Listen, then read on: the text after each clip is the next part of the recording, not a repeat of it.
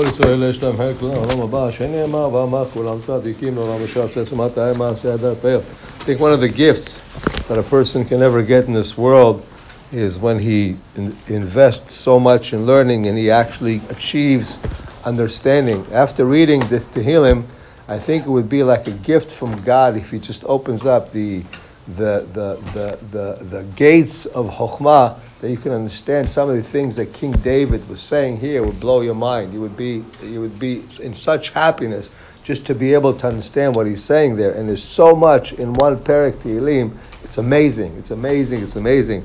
And you know what? Every time you learn a little bit of something, and all of a sudden something makes sense to you, then you understand. And I, I wish for myself, I wish for everybody, Hashem, that one day Hakadosh Baruch Hu is just going to open up that door and everything will be uh, be understood. The whole, the, the, the past, everything, the everything. And you see this from this Tehillim. It's unbelievable uh, Tehillim.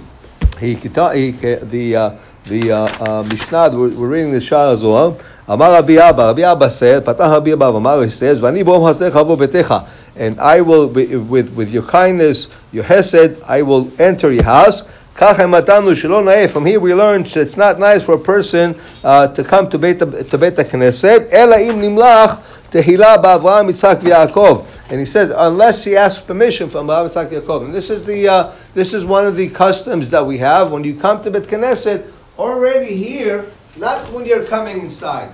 Already when you're standing here, okay, you stand.